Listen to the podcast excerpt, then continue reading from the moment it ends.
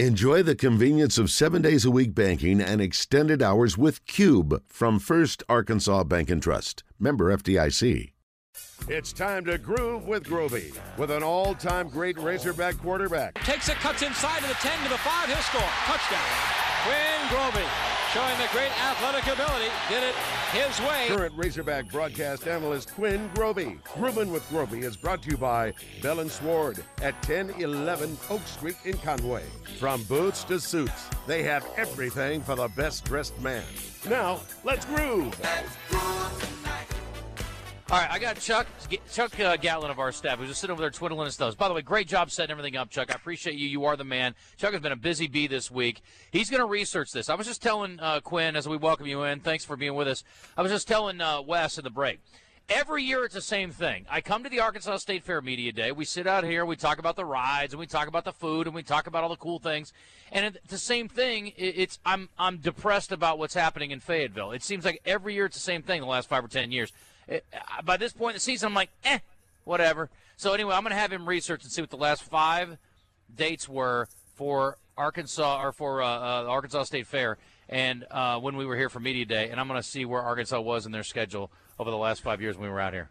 And maybe I'm crazy, but that's what it feels like and that stat I saw yeah. about the first 11 o'clock home game, yeah, must have been the first 11 o'clock SEC home game. Oh, because they played Austin Peay at 11 o'clock last year at home. Okay. Yeah, they played Texas at 11 a.m. last year too, obviously in Austin, but also non-conference. Yeah. Okay, first SEC 11 o'clock home game. Anyway, uh, Quinn, how are you? Man, I'm doing good. I was sitting here listening to that, that uh, interview with Nick Saban, and I was wondering, did he do that like after midnight? I mean, it's like a quiet voice, his quiet storm voice. I mean, his sexy voice. I, he almost put me to sleep with that Dan Enos comment. I mean, just uh, very quiet, very subtle. Just felt like it was the quiet storm. Yeah, I don't think those guys realize that their comments are going to be played on radio stations around the country because none of them really have a lot of uh, verve to it. But I'm just saying it would be nice if he would give us a little more. But that's pretty typical for him. But it, it's funny because we already think – they're not really taking Arkansas that seriously and they're not that worked up about it. But we know that's also not Saban's way. But every time you get a clip from him, it's like, well, they're a really good team, and I think they're really going to give us a tough yeah. game, and we really like their quarterback. He's really a good player. Thanks, Nick. Anyway. Sorry. Oh, so, what can Arkansas do? I, I, just had this dream scenario. Cam Little hits a 65 yard to win the game. What's Arkansas got to do to get to that point? I'll sign up for that right now. Man, we can we can we I'll sign up for that right now and roll out with it. Mm-hmm. But I mean, there's a lot that they have to do. I mean, I think we all understand there's a lot that they have to do, and I, I think it's really just at this point it's about not making it too complicated. You know, for your football team. You know, I've been in these situations where you've lost football games in a row and you're staring a, a, a pretty big opponent in your in your face that you hadn't beaten in a long time. So I mean, I, I get that, but it's it's really about not getting too complicated because I'll go back, and I've said this all week long. I'll go back. To, uh, you lost four games in a row. I'll go back to those. I'll go back to BYU, LSU, um, and and Ole Miss. And even though you didn't play your best, and I've said this, even though you didn't play your best, you still had a chance to to win those football games. It comes down to focus. It comes down to uh, winning those four or five plays that are really, really critical. Uh, that changes the the outcome of the game. And so, I think if you're Arkansas, you have a lot that you can talk about from a success standpoint. And so, when you get down in the dumps and your team is not playing the way you think they should be, you've got to focus in on the success. And when you talk about success, then that that kind of leads to why you play the football game. Um, and it, if you're not having fun playing college football, uh, it's it's it can be a rough, rough Saturday for you. Right now, I don't know that everybody's having fun. I don't, you know, looking at social media and stuff. I don't know that the fans are having fun.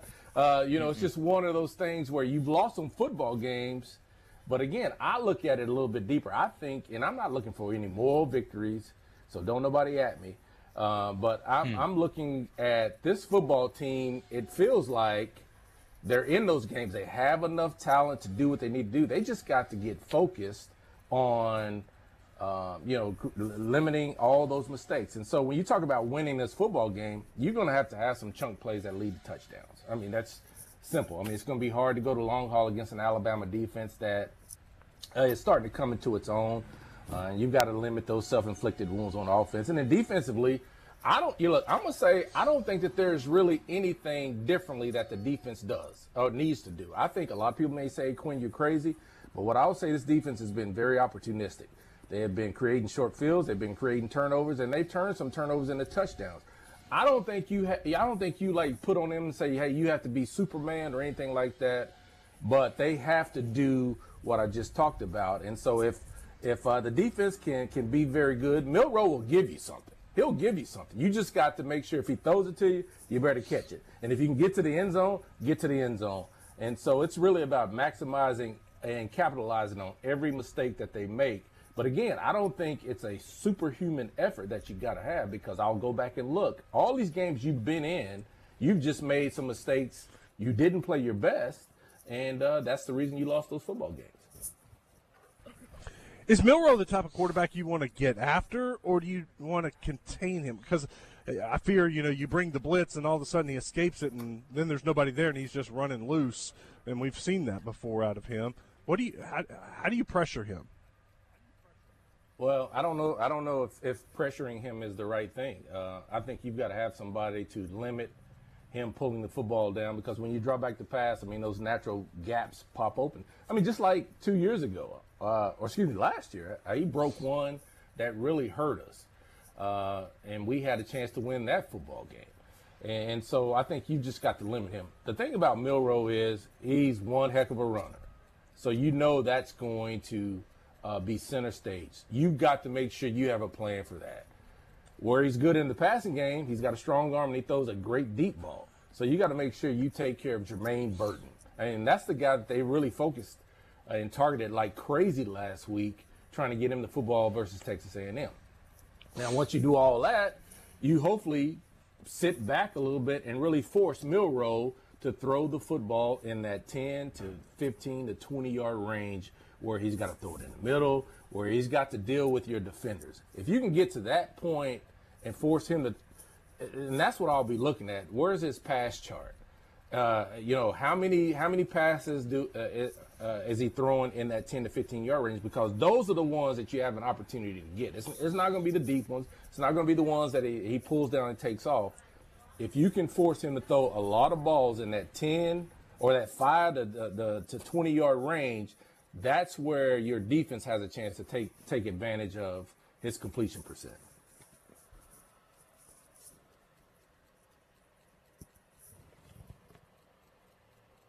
Quinn, I'm I, I went back and did some research on the Alabama defense, and uh, since that Texas game, they've been outstanding.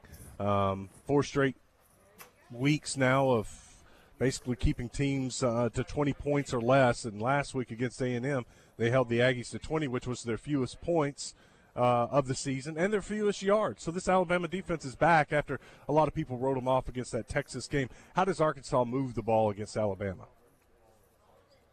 Well, I mean, that's the million dollar question. I mean, Arkansas has struggled moving the football, uh, you know, consistently, but they've had times where they've been able to have long extended drives. To me, again, it comes back to uh, you're you're going to have to have plays over 20 yards that equal touchdowns. I mean, you're going to have to have some long touchdowns. You don't have to have every one of those be that way, but going against a, a Nick Saban Alabama defense, it's hard to go to long haul, but it's hard to go to long haul against any defense in the SEC.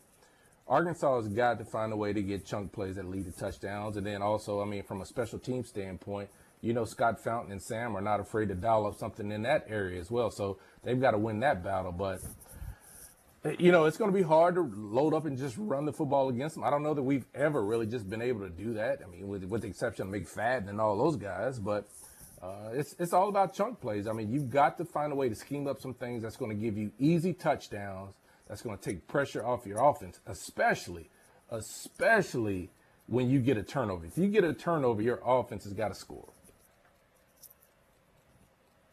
Yeah, the defense um, has done a good job at time. I go back to the A and M game, Quinn. You know, and you mentioned those three other games they were close and had a chance to win. Arkansas comes out, gets a pick six, then they recover a fumble, and they throw a pass in the end zone that Armstrong almost catches. If he catches it, it's a tie game in the third quarter against A&M. That to me was kind of the play of the game. That, but not making that play, but it goes back to what you said. You got to take advantage of any mistakes that Alabama makes. Yeah, and that's I mean that's just really got to be the mo. And uh, I, you know I think that if you know you continue to talk about you know the you know 16 or 17 I don't know how many years they beat us in a row. You you you know you you you talk about those things and that's probably going to uh, not resonate well with your football team. But it's really about this football team because this this football team has not been beating beaten by Alabama 16 years in a row or 17 years, whatever it is.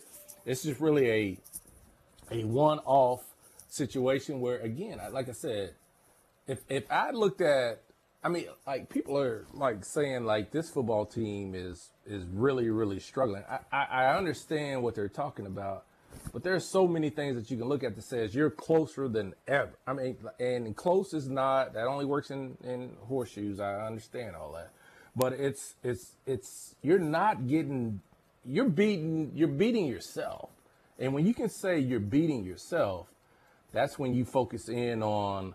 Um, all the success opportunities that you had that you let slip through your fingers. So to me, it's really all about mindset. What's your mindset going into this football game?